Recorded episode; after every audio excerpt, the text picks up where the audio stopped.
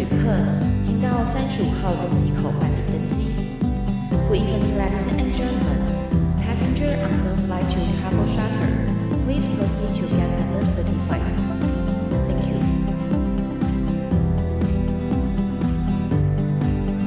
you.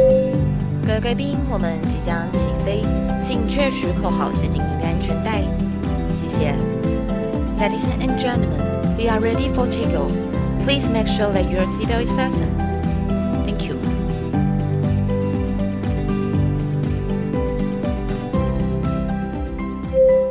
哈喽， 各位听众朋友，大家好，欢迎来到旅行快门，我是 Firas。 今天这期节目呢，我们想要来跟大家聊聊一个新的观念，叫做近邻绿生活。其实啊，现在哦，全球都在封低碳的一个生活，而我们呢，在饮食上面，你只要懂得吃，我们就可以来救地球哦。根据呢国际期刊 Nature Food 它指出啊，有将近 百分之二十 的粮食碳排放呢是来自于运输哦，而在采取在地的饮食呢，根据培养这个永续饮食习惯，它就能够减缓气候变迁的这个关键。所以今天这集节目呢，我们就要来探索呢，怎么样的吃在地就能够来救地球。我们今天邀请到的来宾呢，他是出了非常多的食谱的美食作家林泰，他呢在饮食上面这一块呢，真的是可以说是专家的一个地位啦。那我们很高兴邀请他来节目上面来跟我们聊聊呢，怎么样一个近邻绿生活的行动指引，在吃的这个主题上面呢，对于吃在地食当令，怎么样在我们我们的日常生活中去实现，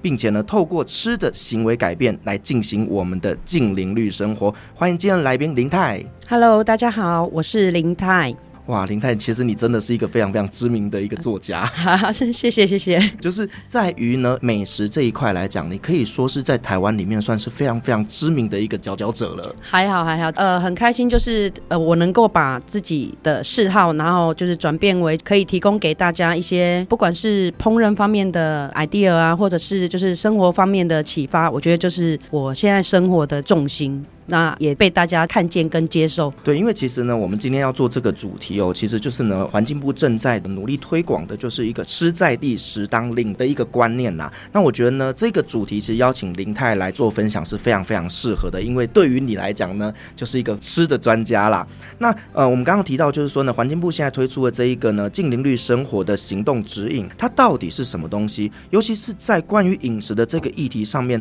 目前全球的一个现况又是如何呢？我们我们根据环境部近邻绿生活行动指引的指出，我们应该要从日常生活的食衣住行娱乐购各方面来改变，然后进而促成二零五零近邻的目标达成。那这个同时也是一个全球的目标。那我们根据联合国指出啊，其实我们大概有三分之一的人为温室气体排放跟我们的食物有关，那最大部分来自于我们的农业还有土地的使用。那这包括了像我们牛消化过程中它会产生甲烷，那作物生产的肥料中的一氧化二氮，砍伐森林以及扩大农业生的二氧化氮，还有粪便啊，那我们种种的这一些农作物的排放啊等等啊，所以我们的食物真的跟全球的碳排息息相关。所以我觉得我们就是需要去吃在地，然后食当令的推广，我觉得就更为的需要。那另外呢，像我自己是一个外语领队嘛，那我自己在带团的过程当中，我其实就观察到呢，在全世界有很多的国家都已经开始在进行这样子一个绿生活。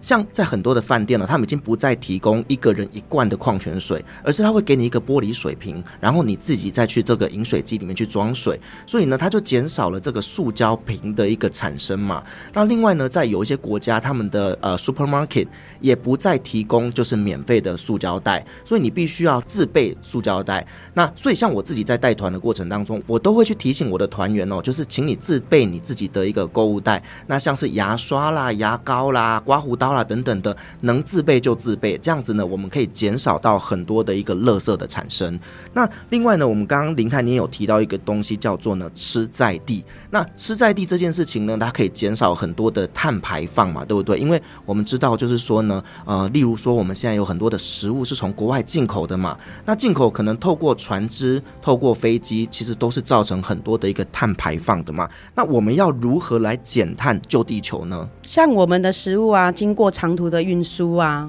它不仅在新鲜度方面它会降低，然后它也会消耗我们大量的运输的能源，那增加比方说空污啦，或者是我们的碳排量，那这一些其实都是隐藏在所有的食物就是运输方面你看不见的对环境的污染。所以我觉得就是直接我们购买在地当令的食材，是我们一般市井小民最能够帮助减碳跟直接可以保存食物新鲜的方式。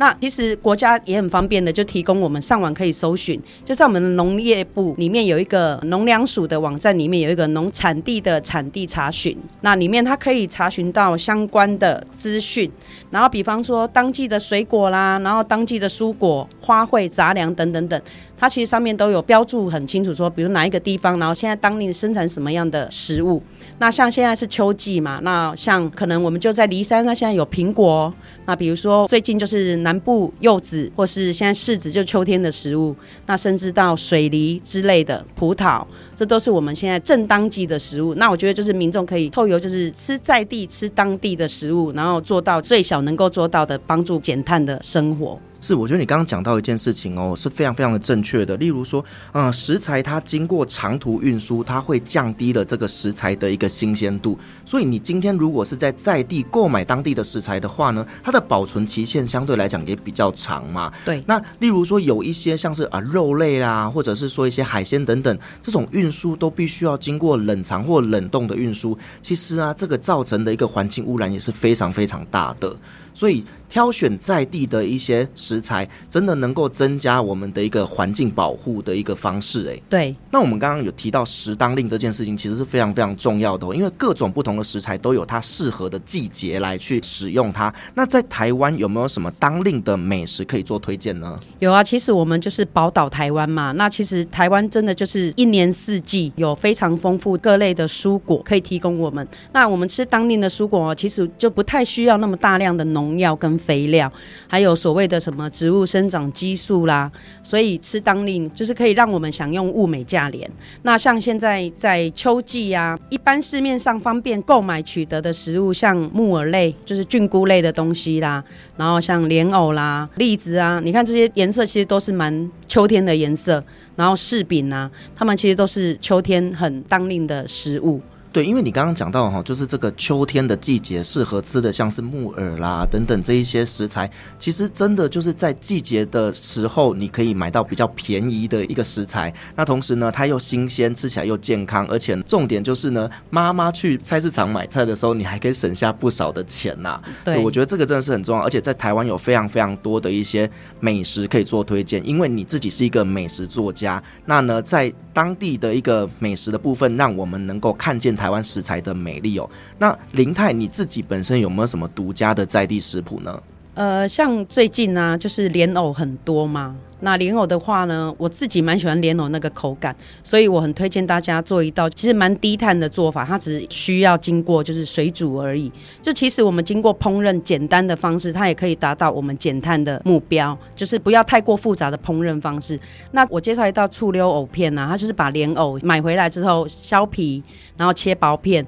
然后你用一点盐水把它抓掉淀粉之后，然后把它煮熟，就是大概应该几分钟那个藕片很薄就熟了。那捞起之后冰镇，然后你就加乌醋啦，加香油啦，加酱油啦，喜欢加辣椒就加辣椒，然后让它腌一下，就进冰箱腌个一两个小时，其实就可以吃了，就很方便的一道凉拌菜。听得我口水都流出来了对啊，就是我觉得呢就是简单的一个烹饪的方式就可以吃到食材的最新鲜的美味，我反而不喜欢过度的调味耶。对，其实就是简单的烹饪其实也是在我们减碳的生活其实是很重要的一环，就是不要太复杂的过度的烹调方式，因为你用电啊用这些其实都是对我们的环境都是有很大的影响。对，尤其是、哦、现在的人啊越来越重视健康啊养生啊，所以其实像这样的一个原型食物、哦、不是那个原型哦，是原本的形状的食物，是真的非常非常值得大家去研究一下这样子的食谱。而我们在台湾现在也慢慢在推广这种就是呢低调味啦，然后呢比较少这种化工食品啦，用食材最原始的味道来调配出呢台湾人会喜欢的一个美食。对，就是尽量不要精致饮食，其实精致饮食对我们人体的影响也蛮大的，所以就是减碳生活其实就回归到我们尽量去吃原型食物，然后去吃在地然后当令的食材，我觉得真的是对我们的整个环境都是有很大的帮助。好，那你刚刚讲这个莲藕就已经让我开始食指大动了，那接下来想跟我们推荐什么样的食谱呢？哦、呃，那再介绍一个就是比较简单的有点类异国料理，像如果我们去西班牙都会吃到马铃薯烘蛋哦，我其实很爱，对，我也很爱。那其实我们在我们台湾可以自己做，那因为我们台湾地瓜真的非常好吃，那我会在这一道就是马铃薯地瓜烘蛋里面，在西班牙我们就有吃马铃薯嘛，那我们在台湾我们就加上我们在地的地瓜，那其实我们台湾的马铃薯品种也都很不错，那这个食物的东西就又牵涉太多，我们今天介绍食谱就是我们马铃薯跟地瓜我们先用电锅把它蒸熟，蒸熟之后把它切块，就是比较有口感，然后下锅再煎焦表面，然后蛋液把它调匀之后下去文火把它烘熟，这样就好了。我觉得这一道料理呢它一定比西班牙的马铃薯烘蛋更好吃，因为有地瓜，对，因为地瓜它是甜的，而且地瓜是现在秋季当令的食材，嗯，对，所以是非常好的一个食物，就是也是一个原型淀粉。对，而且呢，因为地瓜它本身是高纤维嘛，对，就是女孩子如果有那方面的问题的话，吃的其实是蛮健康的。对，嗯，然后再来再多加一道，我们来做一下有加玉米粒的南瓜浓汤。那像用玉米啊、南瓜这些都是我们秋季很好的食材，都是当令的。那这个更简单，你就市场买一条玉米，然后南瓜。切块，呃，食物你切的越小，其实也是帮助我们减碳的一个方式，就是你不要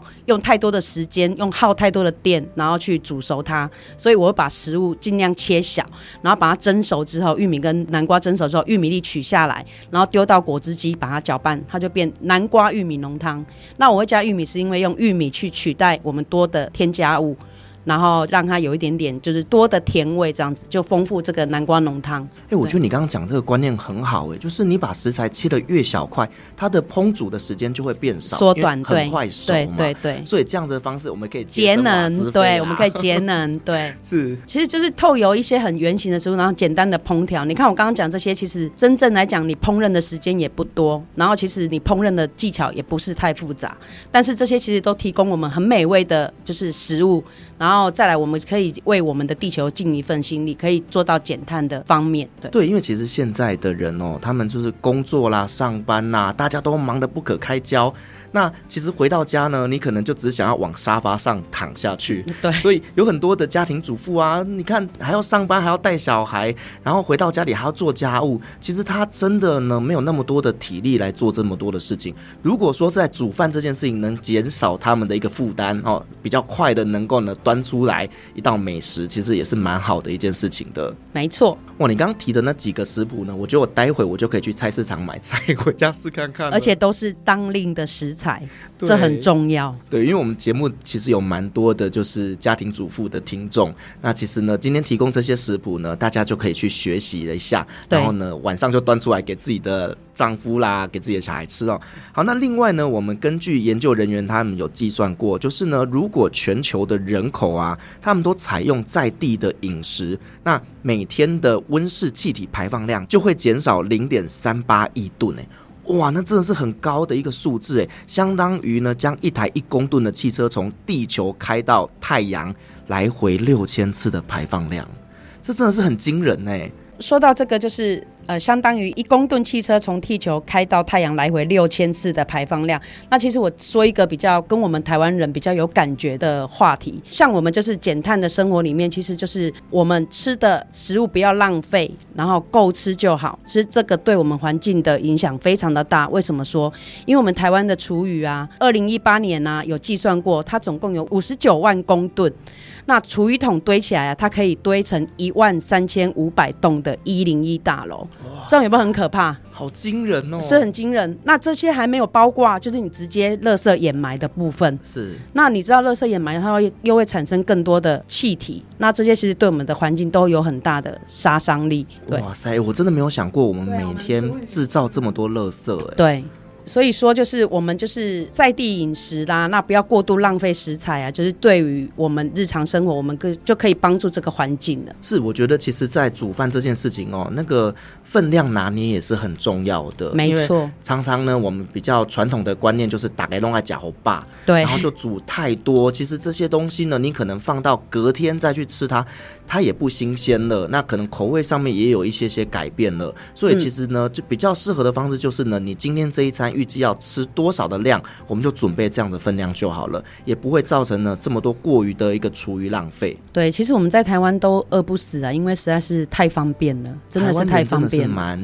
真的是蛮幸福的，蛮幸福的，对。是，那因为像我们根据我们政府的网站啊，它全民绿生活资讯的平台啊，它里面其实也有环保餐厅这个功能的查询，那上面会标注很多环保餐厅。那什么叫做环保餐厅？它其实就符合以下三项的条件，像我们刚刚讲的，就是我们要推行惜物餐点，然后提供餐点。惜物餐点就是我们不要吃的太浪费，然后就是分量我们就是控制得宜，然后再来就是做好源头的减量。像你刚刚有讲去国外，就是它不会再提供一次性的产品，就是尽量环保再利用使用。然后第二个就是使用在地的食材，然后优先使用国产产品。像刚刚说的就是我们就是经由运输来的东西，其实在运输过程中产生的碳排其实也是不容忽视的一环。那我们的环保餐厅呢，它就是以环境友善为理念，然后提供我们环保低碳的供餐环境。那像你讲的饭店，其实我们台湾也有一些饭店它其实都有跟进做到这一块、嗯、像我本身我去住过那个云品啊，就是日月潭那个云品，对对对，然后台东的纳鲁湾啊，其实这两间他们的餐厅其实他们都是已经是环保餐厅了。那其实大家不妨比如说你要去旅游啦，可以上网去查一下，到这个全民绿生活资讯的平台查询这个环保餐厅。哇，就连我们在旅行过程当中想要为地球尽一份心力，都可以透过这样的一个环保餐厅搜寻去找到适合的餐厅。对，其实我觉得这样也很好。那不乏一些就是我们蛮知名的餐厅也有，像我自己因为我住南部嘛，那台南的那个高雄的简天台师傅的老万餐厅啊，它其实也是我们的环保餐厅。就大家觉得说哎，这么高档的餐厅它竟然也可以去做到环保餐厅，我觉得就是呃心态跟它的做法的问题呀、啊。好，那林太，我们刚刚聊到的这一个呢，就是啊环保餐厅怎么样去搜寻嘛，对不对？那如果本身是一个餐饮业者呢，是要怎么样来成为这个环保餐厅呢？因为政府在推动环保餐厅啊，其实餐饮业者啊，只要有以下内容就可以加入环保餐厅。那有三点，第一个就是要做好源头的减量，不主动提供一次性的产品；第二个就是使用在地的食材；第三个就是推行惜食餐点，提供餐点分量调整服务。哦，就是你想要吃多的就加多，那想要吃少的就可以做调整。对，就是不要浪费食物。真的，这样真的很重要，我们才不会制造一堆厨余啊。对，就是调整餐点这一部分的话，其实对餐厅来讲呢，因为每个人的食量不同嘛，那就可以针对个人的口味，就是胃口去做客制化。我觉得其实也蛮重要的，就不要造成过度的浪费。是，其实我觉得不只是环保餐厅哦，其实像现在在台湾的一些超市啊，或者是说便利商店啊，他们也都会有一个集齐品嘛，对不对？对，那就是呢，在食品的有效期限内，让大家呢可以用比较便宜的价格，然后去取得这样的一个食物，其实也是在减少浪费。不然，其实说实话哦，就是食品只要超过有效期限丢掉了，那真的很怕剩欸，很可惜，对，对啊，真的。嗯，所以其实我觉得台湾现在慢慢的也在朝着这个观念在执行，不只是餐厅，连一些超市啦、便利商店都慢慢的在推广这个绿生活的一个观念哦。那另外我们刚刚也不断的讲到就是低碳低碳这件事情，那林太，你可不可以跟我们分享一些在日常生活当中呢有什么低碳的食谱可以教我们的听众呢？因为其实我一直都很喜欢简单的烹饪方式，像我有一本书啊，出的就是一锅到底，顾名思义它就是都是用一个锅子然后做出一道菜。好重要哦。对，这其实不用洗碗。对，你刚刚讲到的重点就是你烹饪的过程中，你很少就是减少很多的烹饪动作的话，其实也是对我们环境一个，就是我们 这, 这些生活的细小的那个方面你都不会察觉，可是它其实对我们环境是有很大的影响。没错，因为你就不需要洗这么多碗，不会浪费这么多的水。水对，然后就是都在那一锅里面做完。那所以低碳的烹饪也是我在努力的方向。那一样我就是尽量选择当地的食材，然后吃当季，因为就当季是最新鲜，然后再来就少加工食品，因为你要吃到加工食品，它其实它制作的过程其实又排放更多的碳，其实也是不好。然后再来就是饮食均衡不过量，好，然后避免厨余。那我们会缩短我们的烹调时间哈，比如说我刚刚讲的就是食物尽量把它切小，让它烹饪的时间缩短。那我来介绍一下，就是我平常时候的懒人料理，就是尽量利用一个烹饪的工具，然后可以完成几道菜。像我们台湾人的台湾之光大同电锅，好、哦、像我很喜欢，哦那个、真是宝贝对，真的就是嫁到国外的人都必须扛一个过去。那像我很喜欢做炊饭。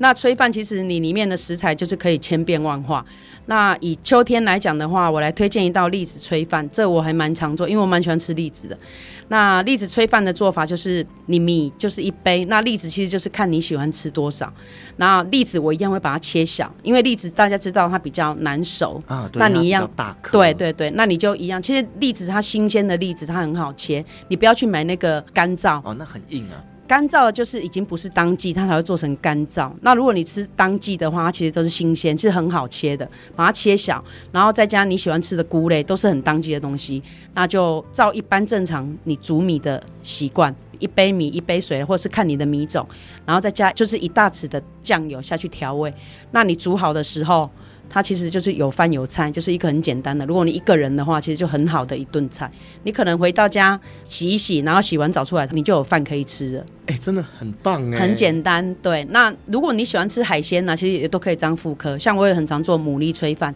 其实都是一样的道理。那牡蛎也是秋天最肥美的，像我们那个中秋节烤肉不是烤牡蛎吗？对，就是因为这个季节最好吃了。哦，牡蛎啦、淡菜啦、马祖的淡菜、啊，这都是我们很在地的东西。对，就是这一道炊饭，就是你自己喜欢吃什么东西，你就自己加。对对 对, 对，然后一下可以变成海鲜，一下可能变成牛肉、变猪肉等等的，就是喜欢什么，给它加下去就对了。对对对，那这一锅就有菜有饭，嗯，就是其实就很很简单的一餐。对，而且营养很均衡、啊，而且烹饪的时间也缩短的。你知道这道菜，我马上把它笔记下来，因为身为一个就是单身贵族哦，能够减少时间我就尽量啦。对啊，其实你处理的过程其实都不久，只是说你的习惯性的问题、嗯、对，是就很简单的方式就可以吃到一道美食这样子。对对对，我们刚前面聊的比较多都是在于说我们台湾的一些在地食材。其实呢现在呢疫情解封之后啊，台湾人呢非常非常喜欢到国外去旅行。然而呢现在开始慢慢兴起一种新的旅游方式，就是呢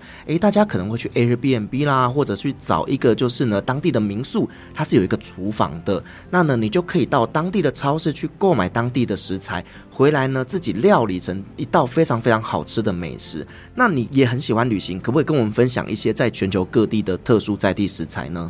像疫情解封之后，我去了一趟济州岛。那济州岛的名产就是橘子，大家会觉得说就橘子嘛，但其实一个小小济州岛啊，它有七十多种品种的橘子，是让我觉得蛮新奇的。对，然后在济州岛上面我也吃到所谓的海鞘，就是我们台湾比较不常见的，那他们那边就生吃啦、啊，然后不然就拌饭啦、啊，不然就煮汤，然后它海味很浓，然后口感就是脆脆硬硬的这样子。哇，真的就是世界各国都有不同的一些名产，而且他们当地的一些食材跟台湾都很不一样、欸、对啊，然后像去东南亚，我们去泰国去巴厘岛，那就是吃山竹吃红毛丹，因为这些榴莲，对啊，这因为这些如果你要在台湾吃，就是又回到运输啊，然后就是浪费这些呃交通的碳排放，你就利用就是旅游的时候就是大吃特吃这样子。然后再来就是呃我在巴厘岛吃过比较特别就是蛇皮果哦，那个好好吃哦。对，我觉得那个真的很特别，然后就是在台湾你也不太会看到、嗯、那这个时候因为呃我的习惯就是我去旅游我一定是去上地方的菜市场，我觉得那就是很在地他们当地人的文化生活，然后也看一下他们当地的蔬果、嗯、然后像他们很常吃一个沙拉，然后他们的沙拉是用蔬果而已，然后会加棕榈糖，然后加花生加生辣椒，然后加虾酱还有蒜头，味道很重，但是这是他们的庶民小吃，那就入境水土你也吃一下，那毕竟它就是全部都是蔬果为主的一道料理。对，因为其实像我自己在呃中东旅行的时候，我也很喜欢去吃他们当地的东西，例如说、哦、我们在台湾石榴、啊、真的很贵对不对？很贵，我跟你讲土耳其满街都是啊，然后石榴汁它可能一杯大概就是二三十块台币，嗯，就喝得很开心，因为这种东西在台湾你要买它很贵，然后呢你又千里迢迢从国外运进来，其实真的是会造成很多碳排放的。所以呢到当地呢你就可以去菜市场观察一下当地人到底在吃些什么，有没有什么特殊的食材是我们台湾比较少见的，那就可以用这样的方式去烹调出呢自己喜欢吃的食物。就是呃旅行中就是把一些你看到的东西然后可以变成你自己的日常生活的食物，我觉得这都是很多食物的想法的来源，灵感来源、啊、对对对对对、嗯、像我自己呢带我妈妈出国旅行的时候呢也会喜欢带她去菜市场啦、啊、对啊，妈妈就是喜欢逛菜市场，逛菜市场啊， 对, 对那反而你帮她安排一些什么他们的、呃、百货公司啦什么的，其实妈妈不见得爱呢，对、嗯、就是去市场就对了。那另外我们可不可以请林太跟我们分享一些就是你在日常生活中呢一些减碳的范例？其实减碳生活其实在我们生活中啊很早以前就有人在落实，只是很可能他们都不知道他们在过的是减碳的生活。比方说我们乡下地方一些那个阿公阿嬷爷爷奶奶他们自己会种东西，然后我有的分享给你，你有的分享给我，其实这就是一个很原始很原始的就是吃在地然后吃当令的状态，你也不知道说那是在减碳，你只知道互通有无，但是分享，那其实这个就是一个很好的范例，就是我家有什么给你，你有什么给我，然后你也不会浪费到任何的运输成本，就是可能自己门口那一块地种出来的东西我也不会用过度的肥料，然后也不会有过度的药物，然后这就是一个很简单的蔬果分享的减碳生活。然后再来就是像我去市场买菜啊，我很常在那个市场边的小农买东西，有一些那个阿公阿嬷他们会载着他们自己种的菜出来，那那些东西呢看起来品相都没有那么的美，但是其实他们农里长什么他就卖什么，其实他就是卖的是当令的食材，那我也很常会跟这些小农买，那我自己做到减碳生活的方式。然后还有一种其实现在呃，网络很发达，其实有一个很很有趣的现象，就是其实我有加入蛮多的群组，它就是有那种类似地方互助会，那那个地方互助会啊不管是 LINE 啊或 F B 或任何社群啊，它其实就是一个习物的平台，那互通有无。比方说我觉得我是一个都市人，我会觉得说这个东西怎么会有人要，抱歉就真的会有人要。其实我觉得说我们台湾还是有那么一群人其实很努力在落实着就是减碳生活，就是东西能用就用，就是惜物。比方说哦，我今天可能家里有摘了笋子，那我可能在哪里就很便宜卖，那你们就来买，我觉得这就是一个很地方落实的减碳生活。然后再来还有一些在地的蔬果小农，他们的后代或者是爸爸爷爷什么他们不会卖，那现在年轻人他们也很有心回来就是帮家里做这一块，然后他们会在网络上面，因为现在是网络世代，就在网络上面或者是 LINE 上面，然后就是自产自销，也不会说什么就要邮寄什么，他就比如说固定一三五然后在哪里面交，就是卖自己家里种的这些蔬果。然后再来如果说你真的要购买一些存放的农渔类或者是产品跟加工品，像我也很常去逛各地的农会去挖宝，你会发现其实很多东西我们台湾都做得很好，然后你去农会购买，为什么呢？就是确保我们买的是在地性，支持在地的农渔业，对，就是不用再去买国外的需要大量运输的东西这样子。再来落实到很平常时候，我们就可以自带环保杯啦，然后购物袋啦、餐具啦这一些啦，就小小的习惯，可是你却可以帮助就是减少到 百分之八 的碳排量，我觉得不无小补，就是大家以自身做起，其实都是对环境有很大的友善。嗯，你刚刚提到就是说呢去逛农会这件事情，我自己是很爱、欸嗯、对啊，而且农会旁边都会有一些小摊贩，对，那这些小摊贩呢其实都是台湾在地小农，其实呢我们跟他们购买这些食材，第一个是新鲜，第二个其实又比进口的食材来的便宜，对，同时也是帮助我们台湾的小农啦、啊、我觉得这个是蛮值得做推广的哦。哇，今天这集节目呢就是对于永续以及在地饮食的知识面呢是非常非常的丰富的。那么实践呢绿色旅游应该是从民众旅游当中的食衣住行娱乐购各个生活层面中来做推广啦，那呢大众也能够透过这一集节目呢开始动手做在地的饮食。那今天呢真的非常感谢林太来做一个非常非常仔细的介绍，相信大家呢都会开始 Go Green 起来了。感谢大家的收听，本集节目呢由环境部与长荣大学净零绿生活实践计划赞助播出。净零绿生活系列呢，总共有七集，欢迎搜寻净零绿生活全球风净零系列 Podcast， 将会有食衣住行娱乐购专家探讨各领域减碳的方式，以供全民绿行动执行哦。相关的一些网站连结呢，我把它放在下面的资讯栏，欢迎大家去点阅哦。旅行快门，我们下集再见，拜拜。各位贵宾，我们的班机已经抵达，感谢您今天的搭乘。旅行快门每周三、周五与您在空中相会，祝您有个美好的夜晚，晚安。